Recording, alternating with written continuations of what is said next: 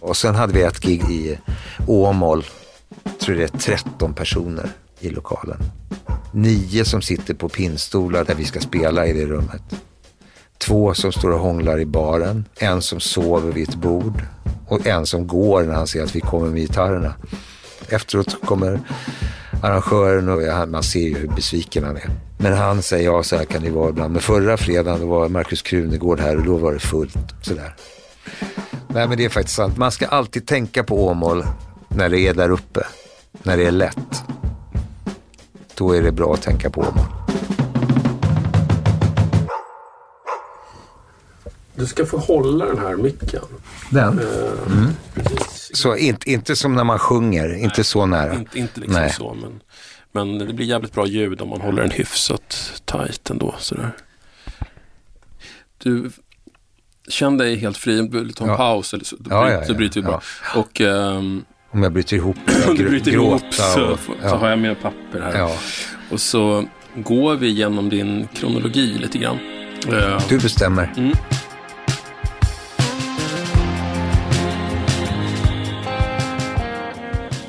ser inte att vi bakar. Ja, så, så, så. Du då, du ska inte heller vara i köket när någon bakar. Jo.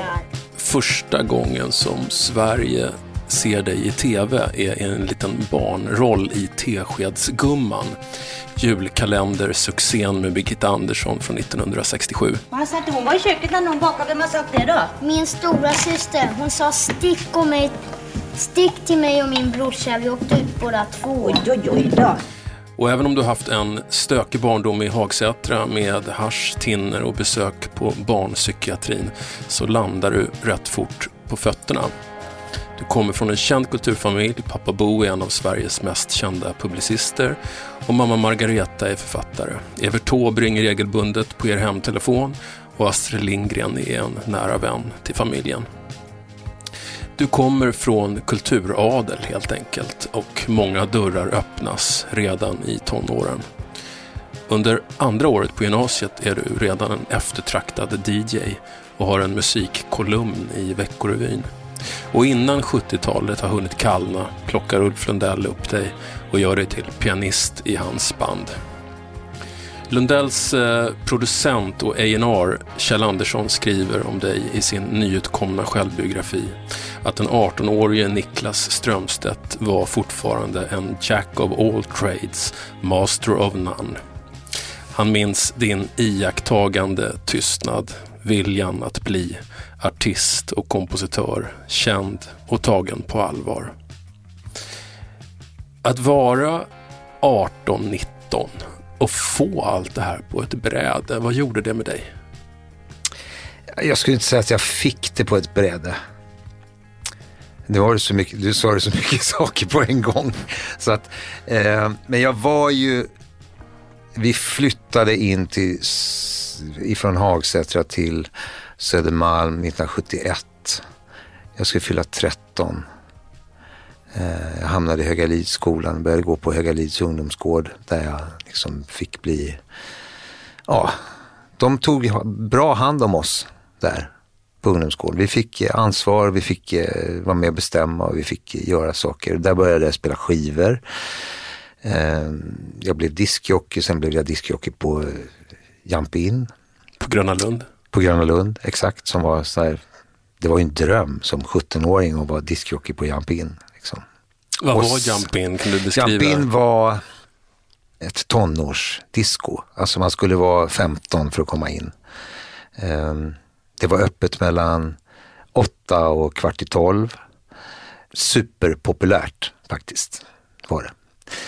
Bland alla och det kom folk ifrån hela, hela Storstockholm samlades där. Och en gång om året kom också eh, raggarna dit eh, för att slåss. Och då, då var jag jävligt rädd. Alltså när de kom. Hade de ett speciellt datum också? Nej, det var aldrig något speciellt datum. Men, men det var, de kom väl på, för de körde ju det här varvet och Kungsgatan, Sveavägen, eh, gud vilken, vad heter den nu Tegnérgatan är det ju. Ja. Det varvet. Och så var det väl någon som kom på, nej men vad fan, i, idag måste vi åka ut och spöa discoungar på, på Jump In. Och så, och så gjorde de det. Men det var bara en gång om året. Um, hur jag fick jobb som diskjockey på Atlantic då, eller som hette Alexandras när det öppnade i oktober 1977. Det minns inte jag. Men jag hade ju spelat lite skivor på andra klubbar också så skulle det öppna på det här supernattklubben. Där alla hängde. Där gick ju alla Hasse Huss var, var diskjockey där också. Och du var för ung för att ta en öl där? Nej, det var jag inte, för det öppnade 77 och då var jag ju, jo det kanske jag var, då var jag ju 19. Men då fick jag, och gick sista året i gymnasiet faktiskt också. Men då fick jag jobb där och det var ju helt fantastiskt. För där gick ju verkligen alla, liksom Pontus Platin och Kungen. Kungen. Ja, ja, kungen var nog där också med Frank Andersson. Och, var det någon utländsk artist som var där och, och spelade i Stockholm så var det ju till det stället man gick efteråt. Det fanns ett litet vipprum precis vägg i vägg med discjockeybåset där. Eh, både Rod Stewart och Elton John och Sylvester Stallone har, har suttit. Liksom, och, och ABBA satt där ganska ofta. Så det var ju ett häftigt ställe att spela på. Och I den vevan så fick jag också frågan ifrån eh, Veckorevyn om jag, om jag ville skriva där. Du hade hamnat i någon slags sambandscentral för Nöjes Stockholm? Eh, lite så. Eh, och det var en kille som hette Lasse Stare. Vet du vem det är? Nej. Han var journalist på Veckorevyn då som frågade mig om jag ville det. Han var gammal vaktmästare på Expressen så att det kanske var där. Var det för att kanske du ansågs ha, vara eh, intunad på kidsen? Lite så kan det, kan det ha varit. Jag var i rätt ålder för att, för att skriva i Veckorevyn och det var inte bara om musik utan jag, jag kunde skriva om vad fan som helst faktiskt. Jag fick välja mina ämnen själv och det var en nyttig grej, vet ju du som också har skrivit, och var tvungen att, att skriva någonting varje vecka. Det höll ju höll igång hjärnan, mm. om inte annat. Mm. Eh, jag har ju plockat fram de där krönikorna då 30-40 år senare och jag vill ju slå ihjäl den där 19-åringen som skrev dem. För han var otroligt beskäftig och lillgammal och ja, men som man är när man är 19. Man tror att man kan och vet allt. Mm. Men du blir någon form av uh, ung hipp uh, kille i Stockholm här och uh, till slut får Ulf Lundell korn på dig och anlitar dig som pianist trots att du egentligen inte är en liksom, särskilt rutinerad studiemusiker. Så han har ju omgett sig med några av de bästa vid det här laget. Ja, men jag var ju snarare tvärtom. Ja, alltså jag, jag var ju verkligen ingen studiomusiker och ingen eh, ekvilibrist när det gäller att spela piano heller. Men jag hade lärt känna Lasse Lindbom. Ulf Lundells producent, producent arrangör och basist. Som hade eh, sin eh, ungkarlslägenhet i, i Skärmarbrink kvar, eh, där ingen bodde. Och den fick jag låna och där hade han också en, en sån här eh, Revox-bandspelare tror jag att det var. Det var liksom den första fyrkanals rullbandspelare. Otroligt jobbig och bökig att jobba med men det gick i alla fall att spela in och lägga på saker och så, och så mixade man ner lite och så blev det brusigare och brusigare. Men det gick i alla fall att göra liksom några, några spår. Så jag släppade dit mitt, mitt eh, Wurlitzer-piano och några gitarrer, en bas fanns det väl där och så, fick jag, så satt jag där och gjorde demos. Och det tror jag att Lasse hade berättat för Ulf och för Kjelle. Kjelle lärde jag känna också via, genom Hasse Huss. De var ju väldigt nära kompisar. Um, och du hade ja. något rykte om att kunna spela lite Roy Bittan-piano, så här, Roy Bittan från E Street Band. Ja, det vet jag inte. Jag kanske, det var ju, jag har ju alltid varit min stora piano, alltså pianistidol. Jag var inte i närheten av Roy, Roy Bittan, men jag försökte liksom klämma i de här oktaverna som han så gärna spelar också. Mm. Um, och av någon eh, konstig anledning så hamnade jag då i huvudet på Kjelle och Lasse och Uffe när de skulle sätta ihop det här bandet till Ripprap. Jag vet att det var en annan pianist och keyboardist kontrakterad för den turnén. En kille som heter Håkan Lundqvist. Som man fick köpa ut? Jag tror att man fick köpa ut honom och jag vet inte varför. Det var, det var så. Men så har jag frå faktiskt frågat Kjelle eh, Andersson då nu, bara för något år sedan, hur kom det sig? Hur gick det till? Att ni överhuvudtaget kom på och att jag skulle få den frågan. För det var ju som, det var ju helt, helt overkligt. Att från att ha suttit i skärmarbrink och, och klinkat demo så, så får jag plötsligt frågan om, om jag vill åka på den största turnén som ska åka hela den, hela den hösten. Och då var det tydligen så att, att Uffe ville gärna ha en pianist som var låtskrivare, liksom, singer-songwriter. Eh, och jag, jag kommer ihåg hur jag fick alla, alla Uffes plattor. Det var inte så många då, 79. Det var liksom Vargmåne och Törst och eh, Nådens, Dådens år och ripprapp. Eh, ja, det var ju dem. Och jag skulle gå hem och lyssna på dem. Jag hade inte hört så många låtar. Jag hade hört Ola la jag vill ha dig och Snön faller och vi med den och kanske någon mer, kanske 67, 67. Och jag går hem och ska lyssna på dem där och, och eh, sätter mig vid Wurlitzer-pianot som jag har släpat tillbaks till min lilla lägenhet på Heleneborgsgatan som jag hade då. Och ska försöka lära mig de där låtarna. 90 procent av dem gick i D-dur. Eh, ofta var det så att, att eh, en vers var inte lik den andra. Den kunde, kunde vara ett par takter till här och där. Eh, när kommer A och när kommer G? Um... Jag har ju pratat med folk som har turnerat med honom i tio år och fortfarande fått blackouter i intron. Ja. Vad är det A eller G eller D nu? Ja, eller eventuellt ett H-moll. Ja.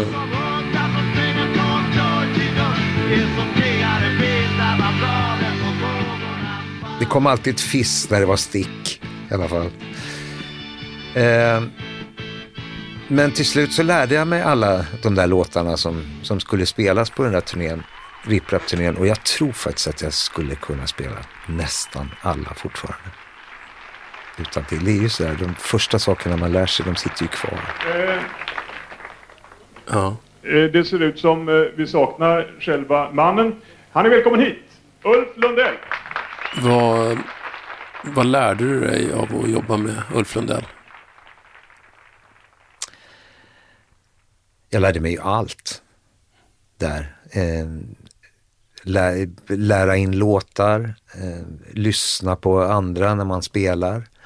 Eh, alltså under den här RipRap-turnén, vi var ju två som var ganska unga, det var jag och Janne Andersson. Janne Andersson Pop.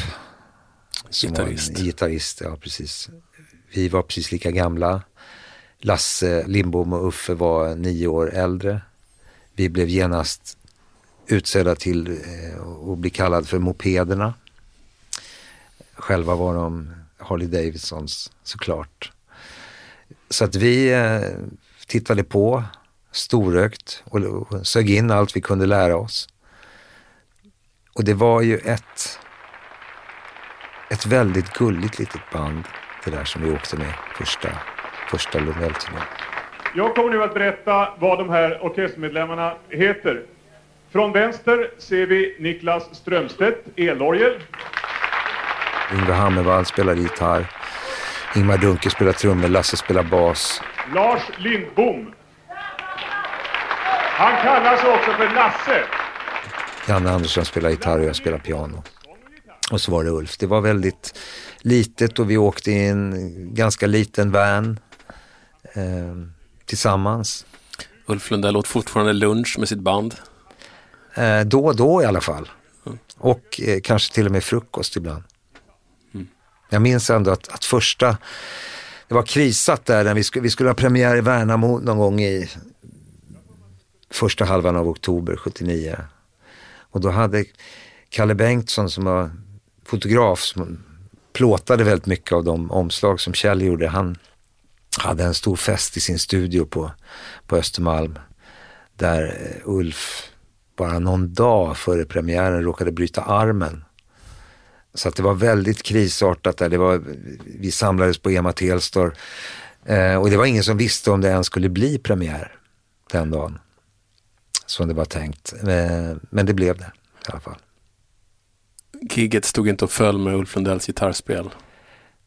Jag tror han spelade ändå på något sätt. Jag har sett någon bild ifrån där han, han har, det är, det är liksom plektrumarmen som han har brutit. Så att det, det, han, han, har, han spelar i alla fall gitarr. Du, ehm, ni gör den här riprap-turnén med eh, Lundell och det är mycket gig i parkerna och runt om i landet. Eh, vid den här tiden så är du liksom en del av den här EMI-familjen som skördar stora framgångar vid den här tiden med Gyllene Tider och Ulf Lundell framförallt. Är det självklart att du ska få ge ut din egen musik på det här skivbolaget? Nej, det är inte självklart att jag ska få ge ut min egen, egen musik. Ja, den första egna grejen jag gjorde var på en, en julskiva som Emil gjorde som hette Glitterglögg, eller Parlofon gjorde ska jag säga. Som var en underetikett. Ja, exakt. Som hette Glitterglögg och rock'n'roll.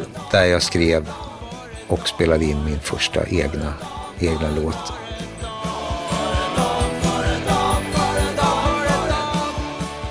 Och sen så kämpade jag på med, med mina demos och Kjell höll emot ganska bra tycker jag. Eh, Men han släppte ändå igenom den här första, den som blev den första singeln sen. Tyvärr. Jag ringer dig. Ja.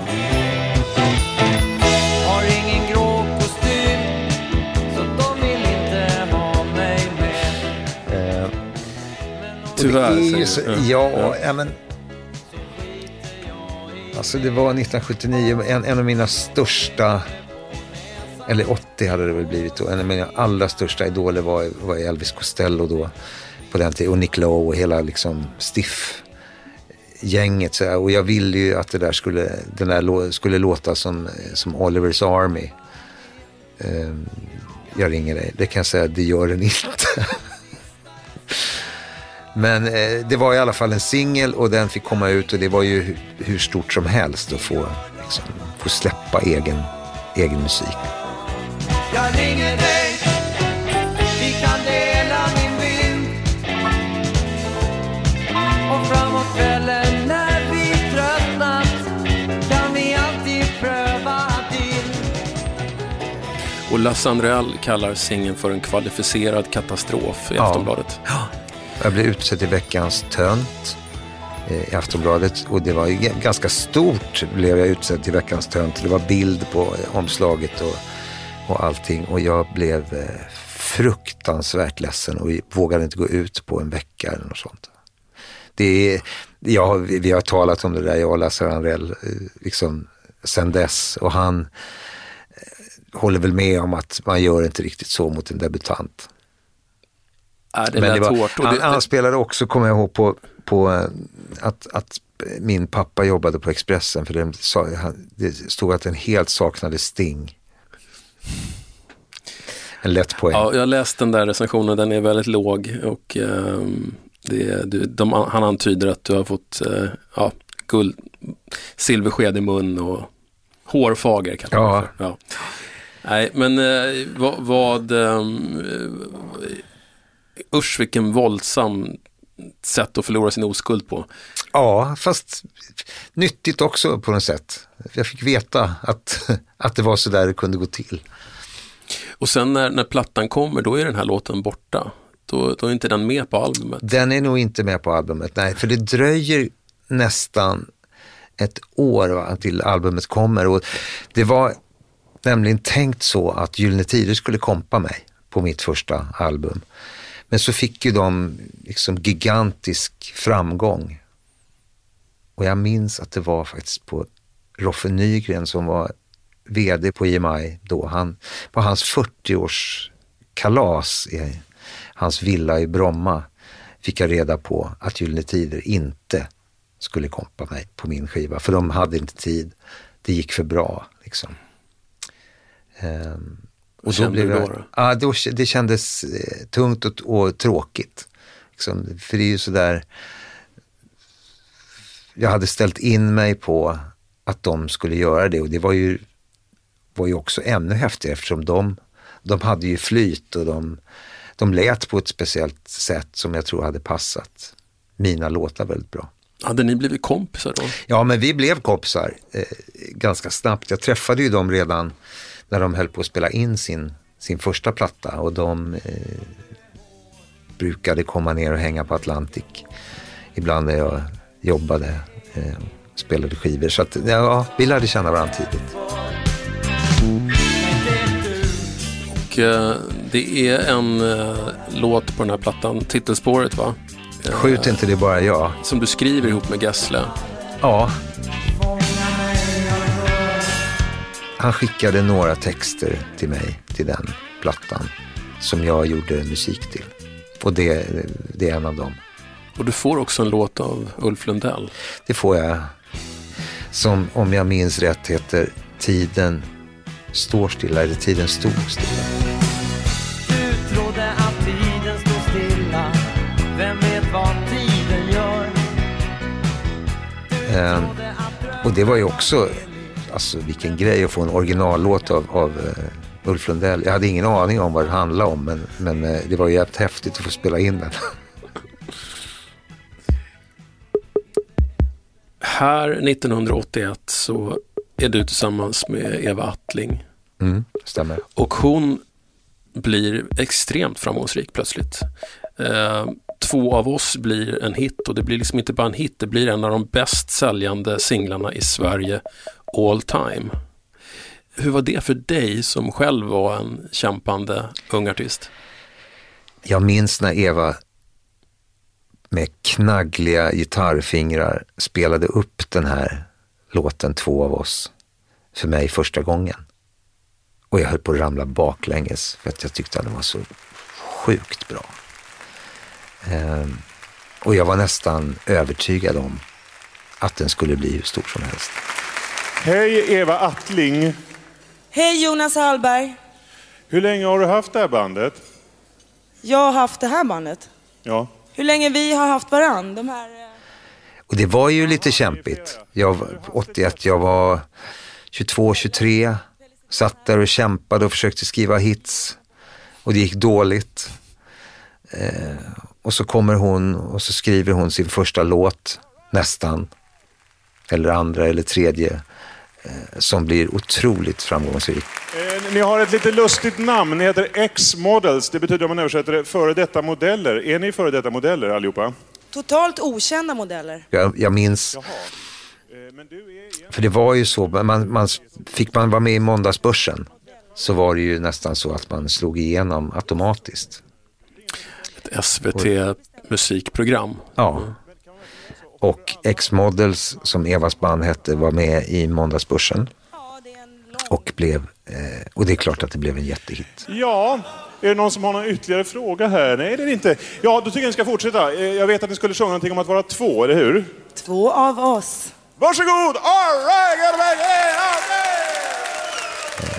Allting funkade ju också. Jag menar, hon, hon var före detta modell, hon var snygg, det var en bra låt, det lät bra, det lät eh, fräscht. Eh, en väldigt enkel låt också som alla kan ta till sig. Eh, ja, det var hårt faktiskt. Innerst inne. Även om jag, jag klart jag gladdes för hennes, hennes skull. Eh, men det är klart att det, att det var lite hårt.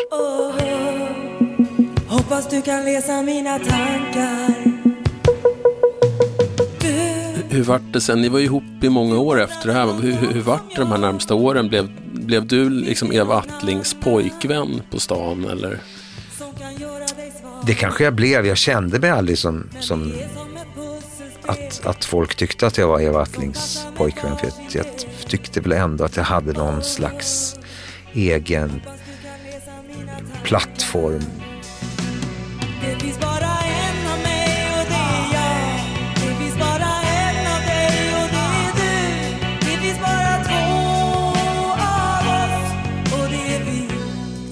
De spelade mycket och jag spelade med Lasse Lindbom band.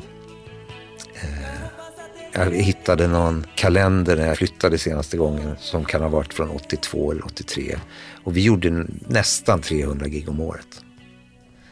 Så att jag tyckte att jag, jag hade ju ändå någon slags egen karriär.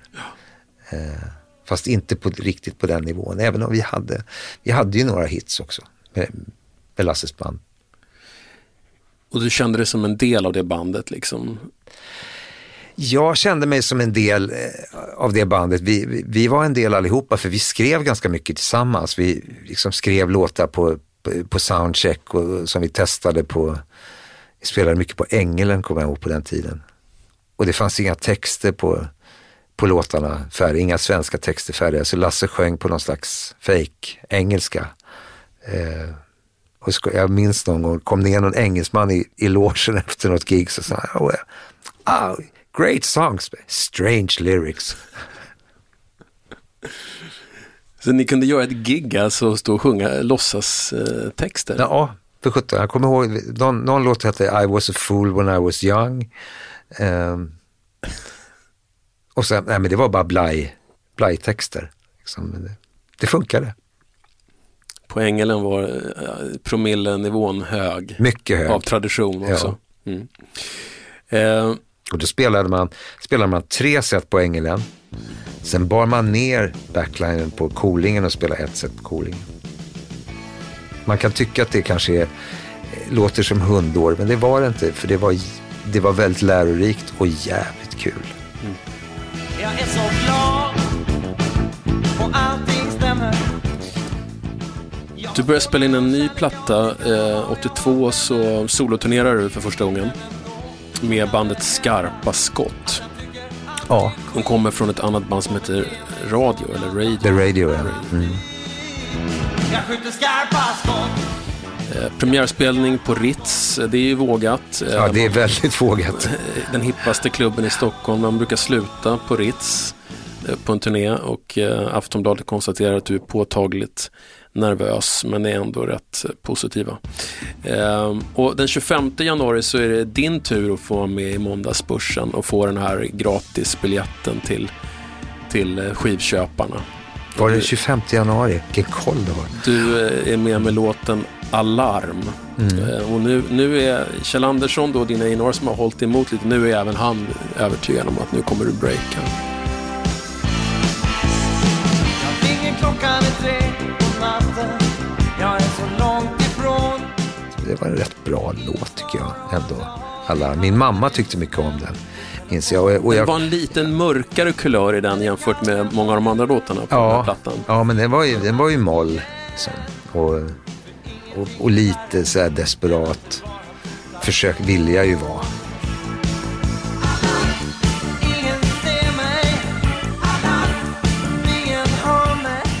Det var mer, jag ville vara mer Tom Petty än Elvis Costello kanske i just den låten. Gud vad man ville vara precis allting annat än sig själv då. Väldigt många artister startar ju sina karriärer precis på det sättet med en sån desperat vilja att slippa vara sig själv. Ja. Och sen så blir det sällan framgångsrikt förrän de ger upp det där och, och blir sig själva på gott och ont. Exakt så var det faktiskt. Jag kommer ihåg dagen efter, dagen efter måndagsbörsen skulle vi åka till Sälen och spela på någonstans eh, med bandet. Och jag tänkte att nu, det är nu det händer. Liksom. När vi stannar och tankar på en mack så kommer det vara helt annorlunda idag än det var igår. Och det var det ju inte. Eh, så att det där genombrottet kom ju inte då. Och, och jag var ju lite bedrövad över det. Jag förstår det för att um, Peter Lemark brukar ju nästan skryta om att han är den enda artisten som har varit med i Måndagsbörsen och, och är liksom inte lyft efteråt. Nej, då, vi kan bilda en klubb då, han och jag. Kan, kan du se efteråt vad det var som ehm, inte funkade med eh, den här låten eller med dig och det här så framträdandet? Jag tror att jag var alldeles för ängslig och för osäker på vad det var jag gjorde för någonting. Jag var inte i mig, skulle jag säga. Och, och sen om det, det märktes och, och syntes i, i tv, det vet jag inte. Jag har inte sett det där på... Hängde det kvar, med, hängde det kvar det här med tömt-grejen som du fick efter första singeln där och så? Nej, då till den här turnén, då hade det ändå släppt. Det satt säkert som en tagg eh, någonstans. Men eh, nej, det hade inte med det att göra. Det hade mer att göra med precis det som vi sa nyss. Att fan vad jag vill vara allt annat än just mig själv. De här två första skivorna de säljer ju bara runt 8000 ex vilket på den här tiden är en flopp. Mm. Och eh, du eh, fortsätter vara musiker med andra. Du gästar bland annat på Gessles solodebut. Eh, Vi skrev, vi skrev ju lite tillsammans, lite fler låtar, även till hans platta. Då den här, hans första solplatta. Apropå att vilja vara någon annan än den man är. Exakt. ja. Eh, och eh, 1984 så skickar du in några bidrag till Melodifestivalen som inte kommer med. Det ska gå bättre åtta år senare.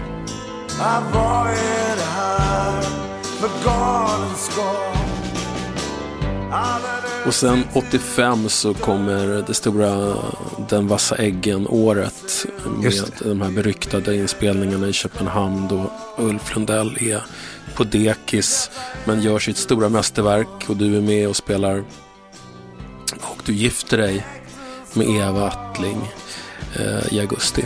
Stämmer. Ehm, du producerar också skivor med andra artister. Du producerar Lili och Susi Ja, och du producerar Janne Barks debutalbum Ritual. det gör jag också.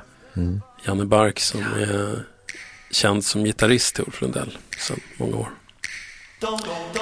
Och sen så föds en idé om att man borde kanske göra ett eh, svenskt Crosby, Stills, Nash Young, en slags akustiskt band som är stämsångsbaserat. Och det här blir triad. Det det är Lasse Lindbom igen, det är du och det är Janne Bark. Ja, vi spelade rätt mycket ehm, på ställen, framförallt i, i, i Stockholm. Eh, bara covers. För att säga America, Crosby, Stills, Nash Young, James Taylor. Den typen av stämsångslåtar. Ehm, På en tid vi- när covers fortfarande inte har en eh, något eh, sådär sunkigt eh, afterski eh, liksom grej över sig utan att det är fräscht med covers. Ja, framförallt så är det ju fräscht i, i den tiden att det kommer någonting som låter lite annorlunda, att, att man sjunger i stämmer och att vi jobbar med liksom, gitarrspelandet, att vi sätter kapon. Alla behöver inte bara liksom, ringa racka hela tiden, utan vi var ganska ambitiösa och vi var ambitiösa med stämsången. Det var vi. Och sen så mynnade ju det där ut i, i eh, ett band som heter The Husbands. Som, Precis, som apropå att covers låg i tiden där. Det var en enorma arrangemang kring The Husbands i flera år. Man flög in soloartister i privatplan till Halmstad. ja, ja, det kom många och gästade där, Ja. där. Men eh, eh, ni bestämmer er för att, alltså ni, ni, ni gör den här Tänd ett ljus, Ja, du och Lindbom. Tänd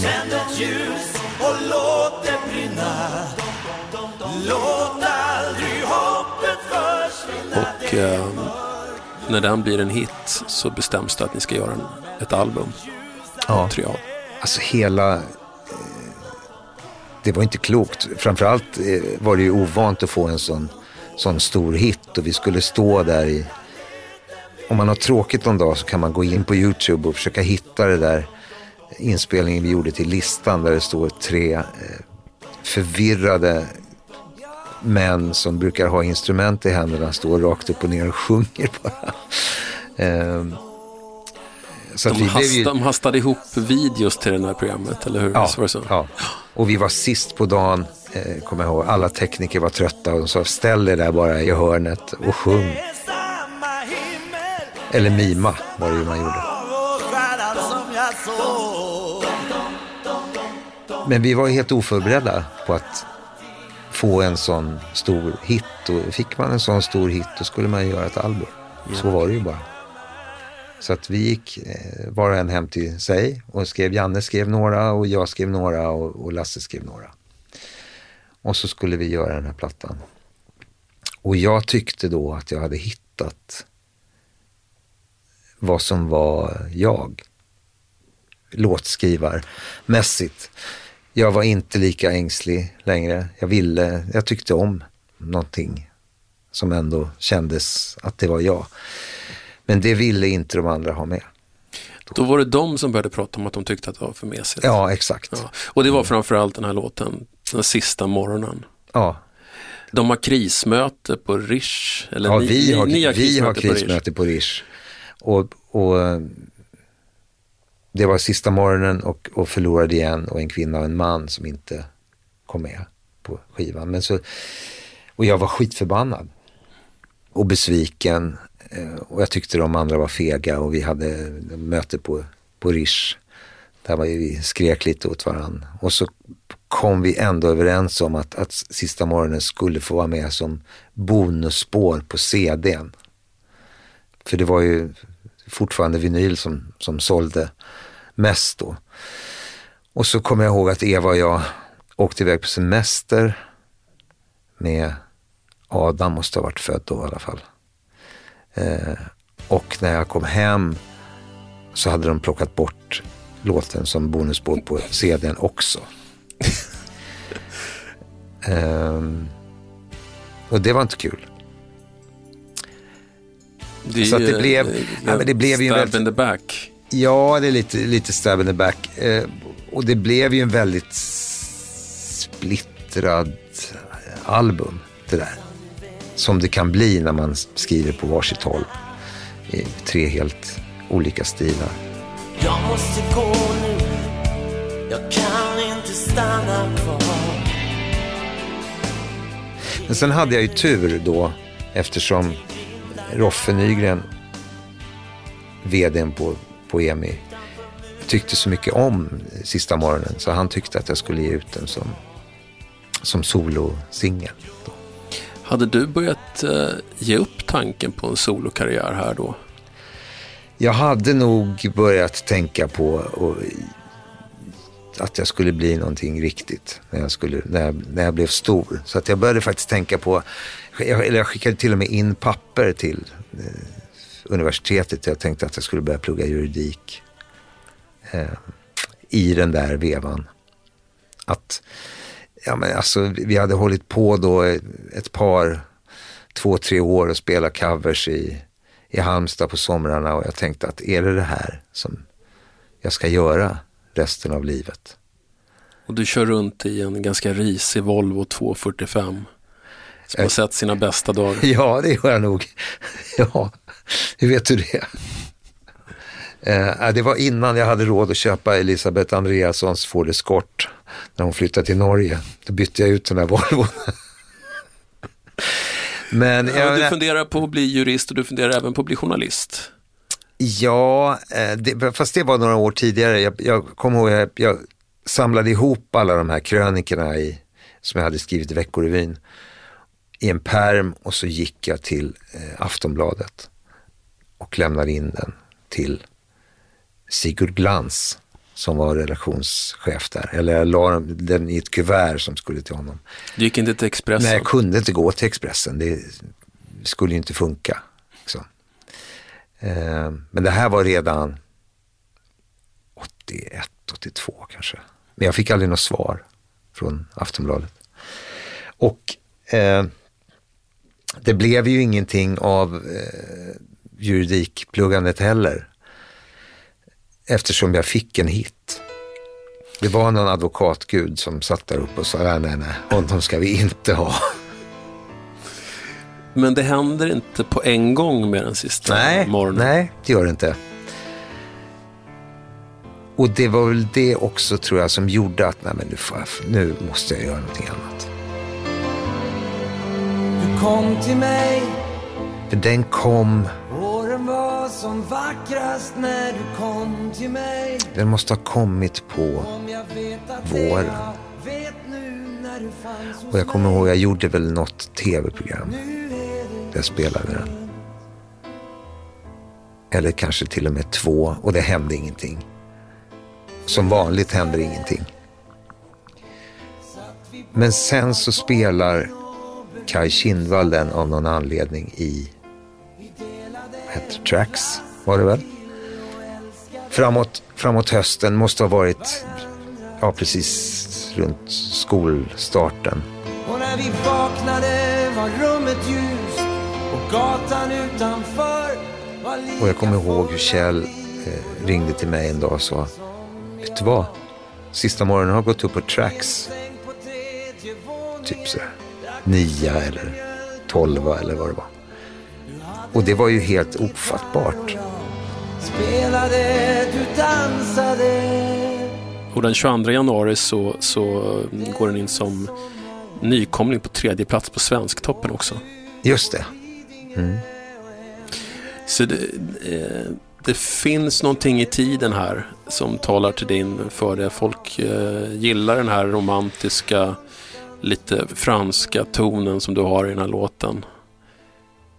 Jag kommer ihåg nämligen, jag hörde den första gången på en radio på, när jag gick på gymnasiet. Och jag sitter och jag var en svår popsnobb på den tiden. Så, så jag tyckte att det här var mer än lovligt smörigt. Ja. Men jag, du vet, det vart ändå en sån här guilty pleasure-låt. Så att jag, jag kommer ihåg att jag hade den på singel. Ehm, den låg verkligen på gränsen, men det är så Ja. mycket av det som funkar som gör det. Precis, Ja, den det- ligger precis på gränsen till att det är för mycket. Ja, Liksom. den ligger verkligen på, på gränsen. Och du är inte den enda som har haft den som, som guilty pleasure. Du anar inte hur mycket snubbar som har kommit på fyllan och viskat i, i mitt öra hur, hur mycket de gillar den. Men att de inte vågar säga det till någon. Lite som jag själv liksom gömde undan mina Ted Gärdestad-skivor när, när det kom kompisar hem. När jag var runt 14-15 sådär. Eh, Men jag, och, och jag tyckte ju också om det. Det var ju därför jag stred för det så mycket. Därför att jag tyckte att det var, det var någonting som inte lät som vi hade gjort förut. Och inte lät som jag hade gjort förut. Jag hade hittat någonting som, ja men som artister gör, när det, när det börjar funka så hittar man ju någon slags eget, egen identitet som, som inte finns någon annanstans. Mm. Väskan var packad och huvudet var fullt. Jag reste en morgon för spänningens skull. I 89 är vi på och i maj så släpps då själva albumet. Eh, och får eh, ändå eh, rätt, blir rätt väl mottaget. Eh, Ja, jag minns, minns inga, inga recensioner direkt. Ja, Jan-Olof Andersson tycker att kärlekstexterna är intetsägande eh, och att arrangemangen sällan överraskar. Men, men eh, i övrigt så är det ändå rätt, eh, rätt positiv kritik. är förlorad igen De här låtarna som dina eh, vänner i Triad ratar, de blir ju liksom hits då. Egentligen in, inte bara Sista morgonen, utan eh, även En kvinna och en man och förlora, framförallt Förlorad igen. Eh, blir ju singelframgångar. Så det var ju verkligen en blessing in disguise att det inte funkade med Triad. Ja, de hade aldrig funkat med, med triad. Så att jag, jag tackar någon lycklig stjärna därför att, för att det inte blev så. Ja. Och, det är här som du träffar en, en eh, lokal journalist någonstans i Sverige och gör en intervju. Han frågar dig hur nästa platta kommer låta. Ja, Och du svarar mesigare. Varpå journalisten säger, är det möjligt? ja det är faktiskt en, en sann historia. Eftersom jag var så... Alla säger ju hela tiden när man får den frågan, att, eh, eller man börjar prata om nästa skiva, ja, nästa skiva ska bli tuffare, det ska bli mer eh, gitarrer. Och, eh, så att jag bara vände på det där. Eftersom det, blir, det är ju sällan i de distade gitarrerna det sitter.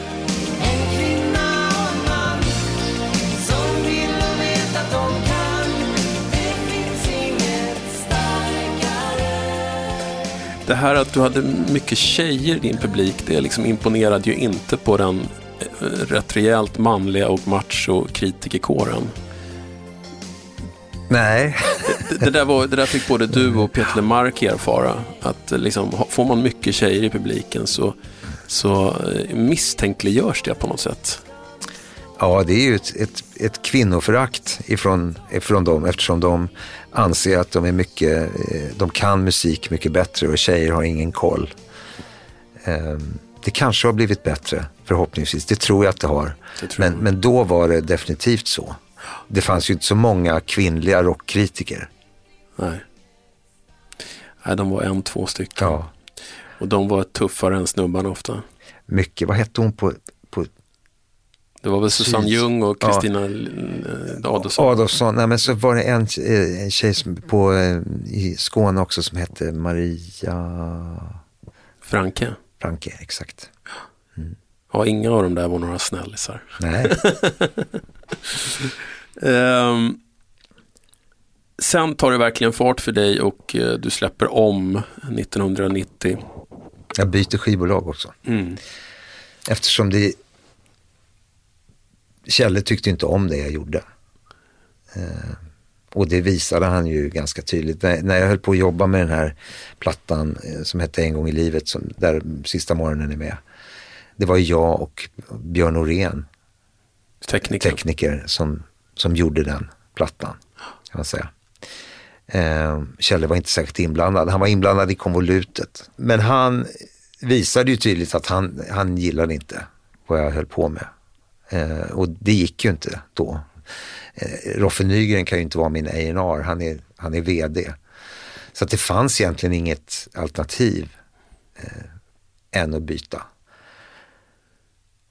Och eh, jag hade hållit på att göra eh, lite demos förstås, som det blir i, i, i framgång. Att eh, ja, men inspirationen tilltar ju när man märker att någonting flyger. Speciellt i den, i den åldern, jag ska vi se, 90, jag var 31, 32 när jag började jobba med, med om-plattan. Jag skrev jättemycket, jag hade en liten studio hemma, gjorde demos hela tiden. Så att jag skrev den där plattan ganska fort. Den kom ju bara ett och ett halvt år efter En gång i livet. Som man tyckte var ganska tätt på då. Men eh, den kom ut på ett nytt bolag. Vi släppte den i, om på våren skulle jag tro. Och den... Det är faktiskt den enda låt som jag har skrivit, som jag har känt när jag gjorde den allra första demon. Att det här är någonting bra. Det, ja, det är enda gången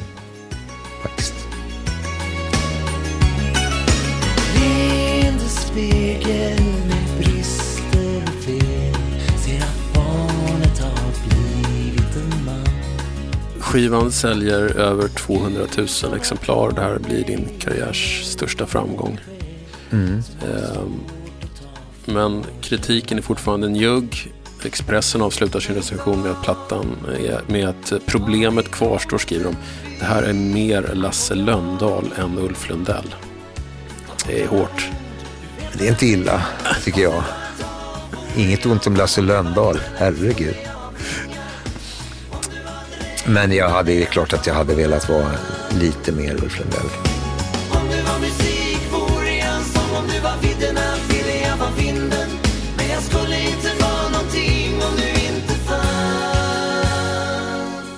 Sen följer ett 90-tal med stora framgångar. Du skriver eh, Christer Björkmans schlagervinnare. Eller det går bra för den i alla fall i Sverige. Sen Ja. så bombar den. Det gick inte så bra i Eurovision. Nej, och sen plattan som släpps bombar också. Eh, men eh, Det var faktiskt ro roligt. Eller så här, i efterhand. Jag kommer ihåg, Åhléns hade tunnelbanereklam. Det, det, det var fyra, fyra LP-skivor som hade kommit så med, Uriah Heep, Hårdare än någonsin. Blondie, Äntligen tillbaka. Christer Björkman, Bättre än du tror. Stod det faktiskt i, i reklamen. Ja. Det finns en flicka som jag går till ibland Men den, eh, det var ju, vi fick ju stressa fram den där plattan. Det var ju inte med, alltså hela det där schlagerfestivaläventyret var inte meningen. Meningen var ju att han skulle få vara med i, i Melodifestivalen, inte att han skulle vinna. Eh, och då fick vi, var vi tvungna att göra, göra ett album.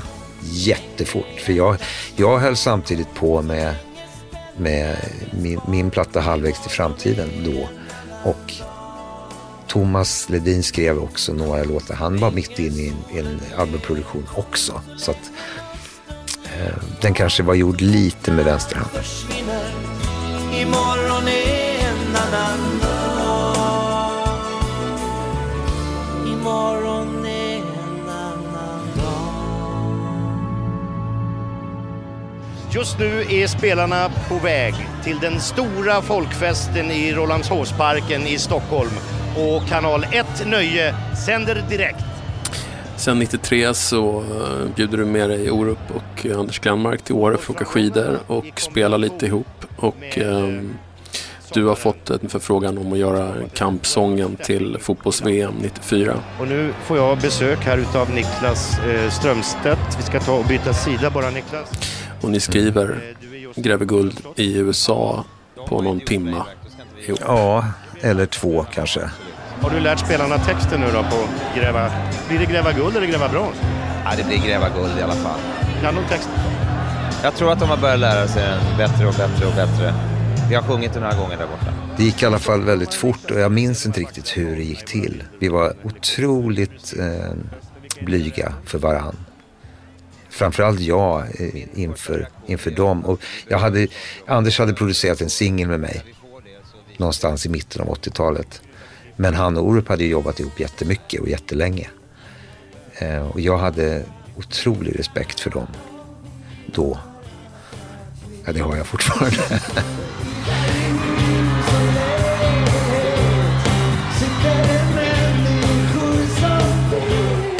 Men eh, vi satt där hemma i, i mitt hus i, i Nacka och tittade på varann. Med en flygel och två gitarrer. Och, och sen så plötsligt så fanns den bara. Tillsammans är vi Till alla flickor vi har Till alla det var också någon slags skänk från ovan att det hände just då när vi alla tre kunde vila i våra egna karriärer. Vi eh, kunde släppa prestigen, vi kunde eh, ja, faktiskt bara göra något som var lustfyllt och kul. Och det tycker jag hörs framförallt på den här första plattan som vi, albumet som vi gjorde. Som, där det finns en drös bra poplåtar, tycker jag. Som gick så här. Vi, vi skrev den där plattan på två och en halv vecka.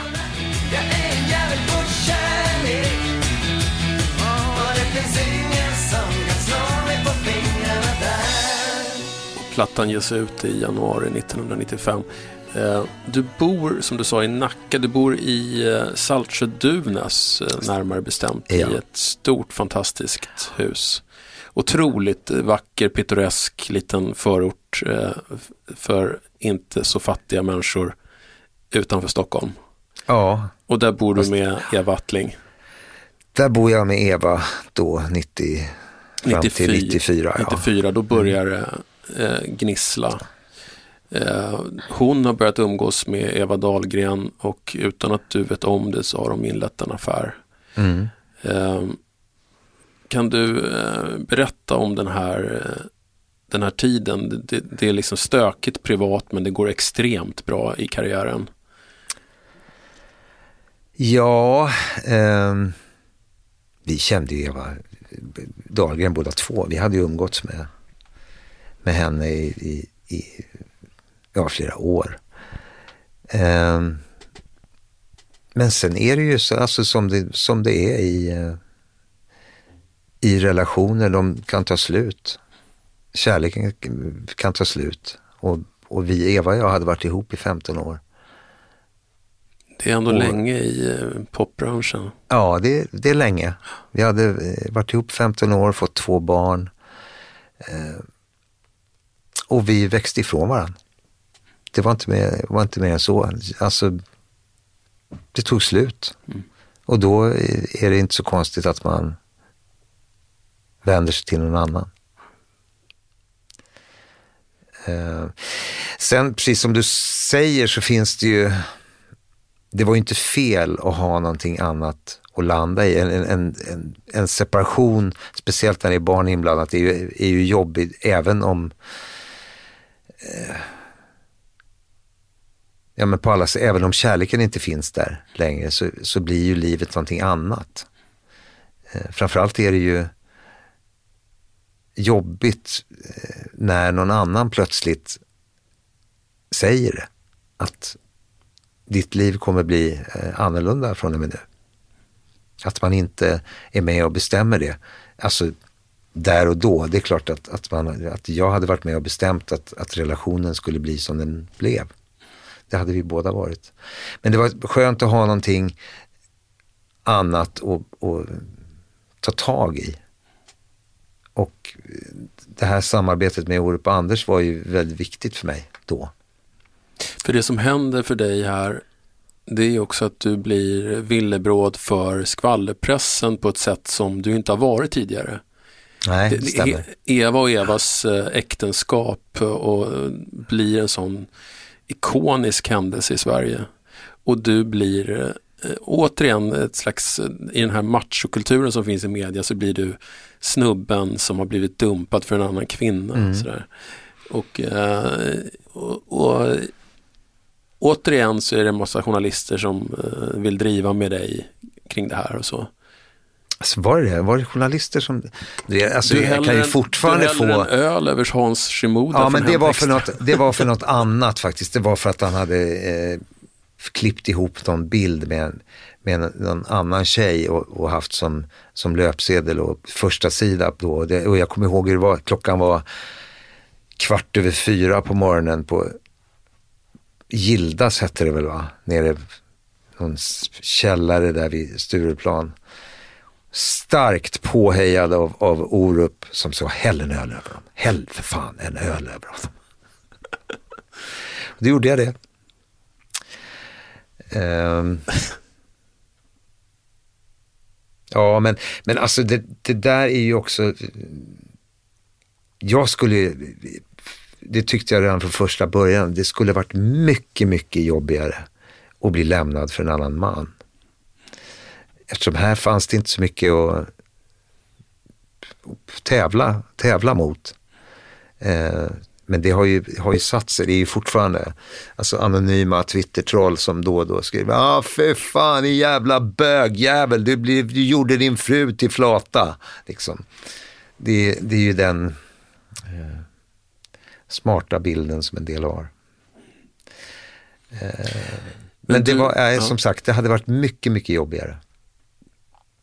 Du, ganska snabbt så träffar du ändå Agneta Sjödin och hon flyttar ut till det här huset. Ja, det var i alla fall kanske två år gick det emellan. Ja, det var så pass. Två års GES-jobbande och singelliv mitt i det där. Ja. Ja, då träffade jag Agneta. Mm. Eh, och eh, ni får dottern Maja i, i maj 98. Och du släpper även samlingsskivan Oslagbara 1989 till 1999. Just det. Ehm, och ehm, det, det är lite kul för Sista morgonen kom ju redan 1988 så det är liksom fel i den här titeln. Vi måste ta det där med Kjell. Det låter bättre. Ja, det lät, op- 89 till 99 lät ju bättre. Det finns ett rum här i mitt hus Där allting går i blått Många artister i din generation som jag har intervjuat till hundåren får problem precis här i början av 00-talet. Eh, och eh, så även du. Eh, du släpper den här plattan Du blir du, jag blir jag i februari 2001. Och eh, även, om, även om albumet hamnar fyra på albumlistan så är det liksom inte samma drag som förut. Och, Inte eh, alls, nej. Nej, och de tre singlarna mm, liksom funkar inte riktigt. Eh, Och nu ska det dröja sju år innan du kommer med ett album igen.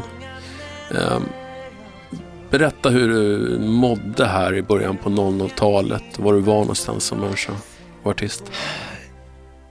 Jag Agneta och jag separerade 2001. Va? Och då hade jag gjort den skivan. Precis. Jag gjorde en turné på sommaren eh, 2001 som ändå gick hyfsat. Man kan alltid spela sina gamla låtar. Eh, men som sagt, den skivan funkade ju inte. Och det blir ju en... Eh, lika lätt som det är att andas framgångsluften, lika tungt kan det vara när det tar emot, när man är van vid, eller i alla fall har vant sig hyfs, att det ska gå ganska bra. Så det var tufft. Jag, jag tappade lite styrfart. Jag minns faktiskt inte vad jag gjorde 2002 till exempel. Jo, det gör jag faktiskt. Jag, jag minns vad jag gjorde. För, för vi eh, satte igång och, och började skriva på en ny GES-platta 2002 som, som sen kom 2003. Som också egentligen gjordes alldeles för tidigt. Och den turné som följde på det blev lite av en katastrof. Ni Ja. kom väldigt lite folk. Ja, mindre i alla fall än vi hade, än vi hade hoppats på. Ehm, det är ju konstigt, vi har ju försökt analysera det där i efterhand och det var, det hade gått för kort tid sen, sen förra för att det skulle vara, kännas som eh, nostalgi. Och eh, för lång tid för att vi skulle kunna hänga på det som vi hade gjort innan. Liksom. Och det som fotbollslandslaget hade gjort. Ni var ju också en del av ja, en jo, det var vi. segeryra. Det var vi. Ehm, och sen, det är ju märkligt med de här skivorna som bara är lustdrivna, som blir så otroligt stora. Som vår första GES-platta som, eh, som Gessles Massarin, som eh, Thomas Ledins eh, Tillfälligheternas spel, där det inte fi- egentligen finns några förväntningar. Det finns inga eh, skivbolag eller produktionsbolag som står bredvid och gnuggar händerna och, och, och räknar med att det, det ska gå hur bra som helst. När man däremot gör en platta till, då har man det där på sig och då blir det inte lika lustdrivet. Det blir mer spekulation, det blir mer eh, eller jag skulle säga att det, det var lusten som, som saknades där. Mm. Det var inget kul. Eller det var väl lite kul men det var inte alls lika kul. Och det sånt märks ju. För varje gång vi tar farväl Du vet jag dör Du har två skilsmässor på ganska kort tid bakom dig också. Är du sliten som människa här? Ja, Agneta och jag var inte gifta men, men eh, det var ju ändå en separation och vi hade barn. Och... Ja, jag var lite eh, tilltufsad skulle jag säga då. Eh, Jag började tappa bort mig själv lite grann. Jag visste inte vad jag, vad jag ville och vad jag, vad jag kunde och vart jag skulle. Och... Jag spelade väl lite under de här åren, gjorde lite företagsgig och, och var med på sådana här stjärnklart-turnéer och eh, och så, men jag hade ingen, ingen motivation och ingen, inget driv. Liksom. Och så hade jag heller ingen eh, att bolla saker med. Alltså ingen, jag hade, hade ju jobbat med Leffe, eh, med GES i, i några år och även som, som soloartist. Men nu hade jag ingen. Leffe hade gått vidare och startat Roxy och eh, han hade fullt upp. Och, nej, jag hade ingen faktiskt. Jag har ett minne av att jag ser dig någonstans här 2004-2005 gå och sträta upp för Hornsgatspucken. Och jag, det är som att du liksom går i en egen motvind. Det ser jobbigt ut och jag tänker, jag är ju fort, jag är rätt ung, jag går Ja. förbi dig och tänker, gud det måste, det måste, det kan inte vara lätt att vara Niklas Strömstedt. Nej, det var nog inte så lätt där 2004, 2005. Jag bodde kvar ute i, i Saltsjö-Duvnäs. Barnen gick i plugget där ute. Eh, jag längtade in till stan. Jag längtade efter att spela. Eh, jag hade en ganska bra studio hemma och jag eh, gjorde mina demos. Men eh, det blev liksom inget. Eh, så att det var en, eh, ja är, är det något, några år som var hundår så, så är det ju de. 2004, 2005, 2006 kanske. sitter här nu med Niklas Strömstedt, en av deltagarna i Melodifestivalen. Vad är Karlskrona för dig, Niklas? Karlskrona är för mig eh, Vemmeparken. Och 2008 undrar jag om det inte är rock bottom där, för då är du med i Melodifestivalen och kommer sist. Men sen är också Karlskrona, eh, som jag har hört sägas av kompisar som har legat i lumpen här nere, att det är den enda stan i Sverige där man kan gå runt ett kvarter och ha motvind åt alla håll. Eh, Du är överlägset sist med Ja. 7000 rösters mellanrum till den som kom näst sist. Ja, det är nog rock bottom. För då, då hade jag ju också gjort en platta tillsammans med Kristoffer Lundqvist i, nere i Skåne. Som heter Två vägar som inte gjorde många glada. Inte ledsna heller för det var inte så många som visste att den fanns. Men i alla fall från den plattan kom den här låten För många ord om kärlek som jag faktiskt fortfarande tycker är en jävligt bra låt definitivt ingen låtförslag låt för schlagerfestivalen men då blev jag inkvoterad som, som joker och kanonmat. För det behövs ju också i, i tävlingen.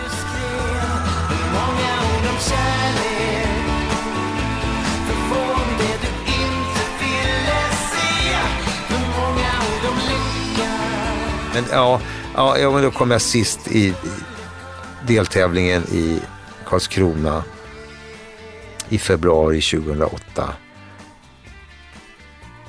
Och då var det... Ja, det var nog det jävligaste faktiskt. För det, jag hade sagt till mig själv innan, alltså, du ska inte sugas in i den här mellobubblan. Spelar ingen roll, det är liksom, du får spela den där låten och, som du gillar och nå ut till, till massa människor. Men lik förbannat så, så är det ju klart att det blir som en käftsmäll när, när ingen gillar, ingen tycker om låten. Eller den, den är i alla fall den minst omtyckta låten. Ehm, och då visste jag inte riktigt vad jag skulle göra. Ja, det var någon, någon, en svart månad efter det. Här någonstans runt 2008 så började du blogga. Ja, just det. Och eh, det, det är en del artister som gör det vid den här tiden. Det är liksom det man ska göra, man ska blogga. Och jag kommer ihåg att jag studsar till lite grann för du kallar dig för poptönten. Mm. Och jag kan inte liksom bestämma mig för om jag tycker att det är genialt eller om det bara är självdestruktivt. Att det är väldigt ovanligt att artister driver med sig själva och sin persona på det sättet. Och eh, för mig att det är här också 2008 som du en kväll på Teatergrillen följer upp din Hans Shimoda-attack med att hälla en öl över Kalle Schulman. Mm. Ja. Vad, vad är det han har gjort? Nej, men det är ju en rent personlig grej som handlar om, om att han hade varit ett, äh, behandlat en som jag tycker väldigt mycket om illa. Vi har rätt ut det där, han och jag också.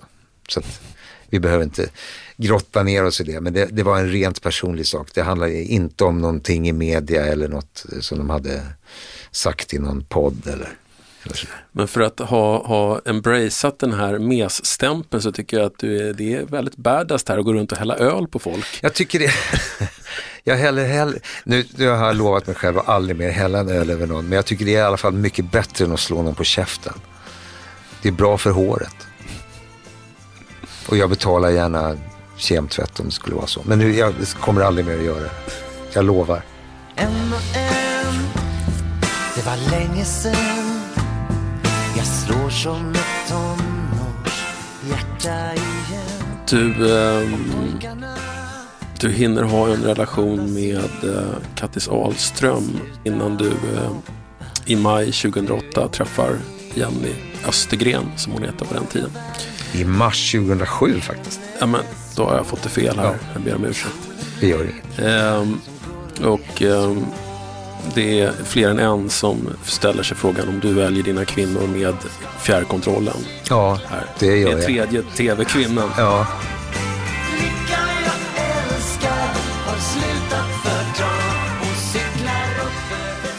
Och eh, eh, du börjar berätta din eh, gamle vän och eh, medmusikant Johan Norberg så börjar du vid den här tiden längta väldigt mycket efter att få spela igen. Du ringer honom och säger varför man måste väl ändå få spela. Liksom, kan vi inte göra någonting? Du, du ringer till din gamla bokare Blixten. Men han, han är inte intresserad av att sätta någon turné. Utan istället får du vända dig till någon slags eh, bokare i Värmland. Ja, lite. det, var Peter Westerman i, i Sunne som, som satte den turnén som kom att heta 30 år i kärlekens tjänst. Som var en slags sån här jubileumsturné, för då hade jag hållit på i 30 år. Och vi började med att göra två provgig på försommaren. Där ett, jag och Johan Norberg och Mats Persson. En, en trio. Eh, och det gick ganska bra i Karlstad. Det var ganska mycket folk och, få- och allsång och, och glatt och folk drack öl. Och, ja, men det, var, det var bra. Och sen hade vi ett gig till eh, bokat i, i Åmål.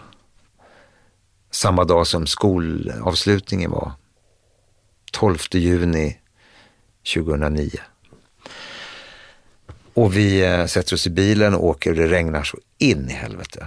Och det blir bara värre och värre och värre ju längre västerut man kommer. Och, alltså i, i, och arrangören hade sagt där att, att eh, ni kommer nog få, får spela utomhus för att det kommer komma mycket folk och, och, så att alla kan se och, och höra och bra och sådär. Och det, alltså det regnar, det, är så här löjligt. Löjligt mycket regnar det. Så det blir ju inget utomhus utan vi riggar upp där i något rum bredvid baren. Och är genomblöta efter vi har burit in grejerna. Vi gör soundcheck och det är typ två och en halv timme kvar till gig.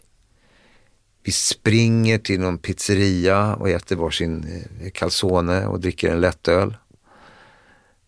Springer tillbaks och när vi går in där genom bakdörren så ser vi hur det bara strömmar in två pers i huvudentrén. Och när, när gigget ska börja så är det, tror jag det är 13 personer i, i lokalen. Nio som sitter på pinnstolar där, i, där vi ska spela i det rummet. Två som står och hånglar i baren. En som sover vid ett bord. Och en som går när han ser att vi kommer med gitarrerna. Så att det enda vi gör det är att, att gå ut i publiken och ta i hand och hälsa på alla som är där och fråga hur, hur de mår och, och sådär. Och så gör vi gigget. Tvingar oss till något extra nummer. Ja, efteråt kommer arrangören och, och säger typ, tackar så mycket och jag, man ser ju hur besviken han är. För att vi inte har dragit någon folk.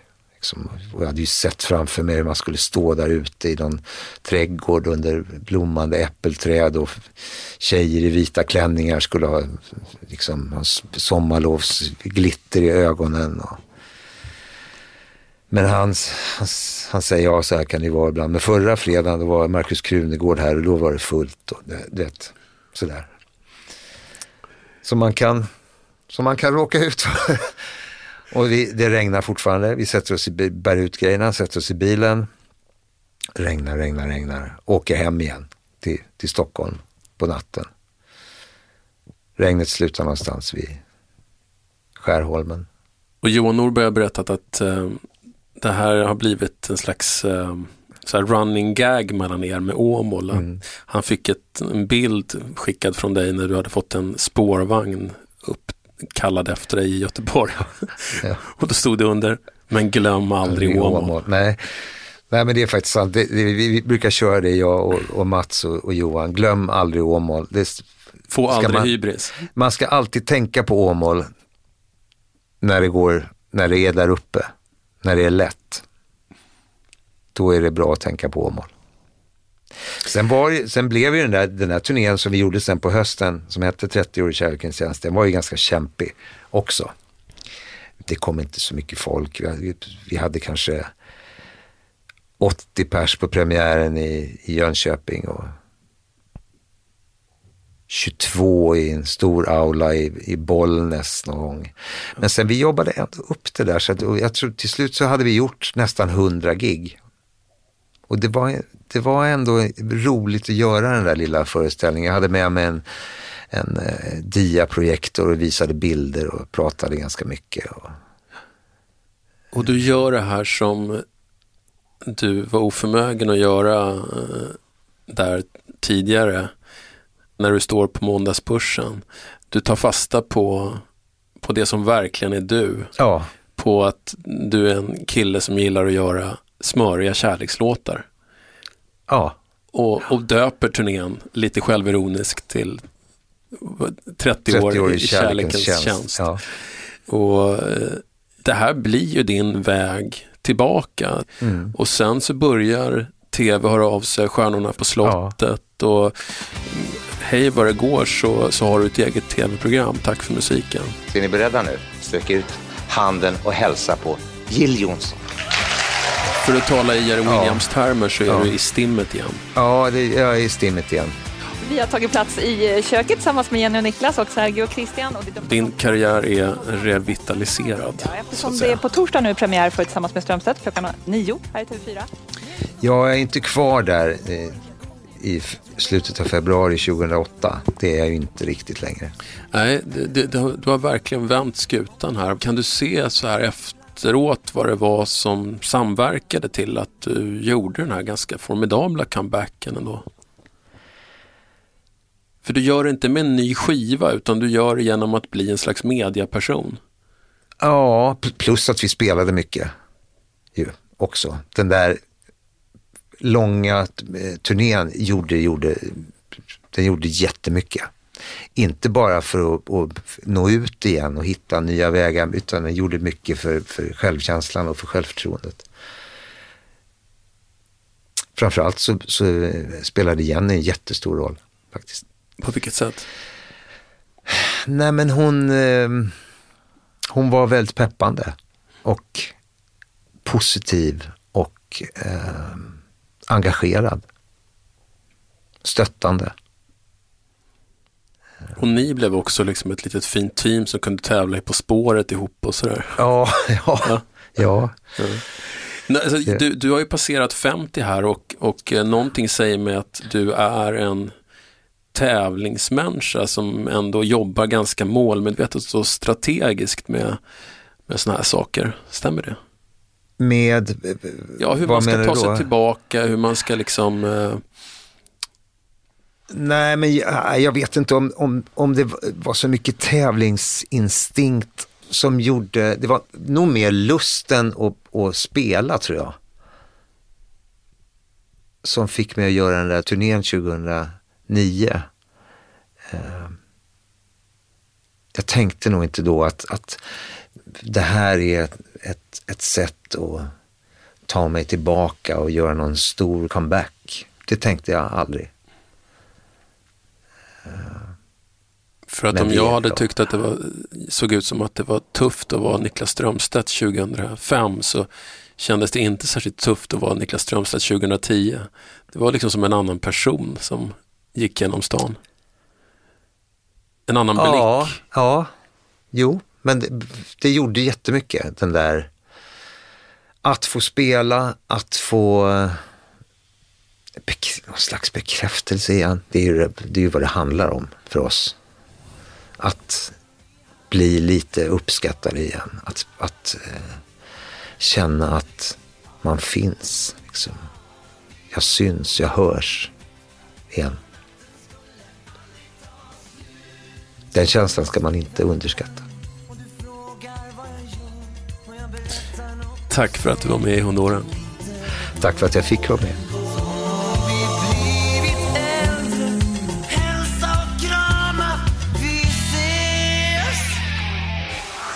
Du har hört Hundåren med Niklas Strömstedt och med mig Thomas Andersson Lee. Det var Fredrik Nilsson som klippte och mixade och det var Fredrik av Trampe som gjort researchen. Vi hörs igen om en vecka och då är det säsongsavslutning.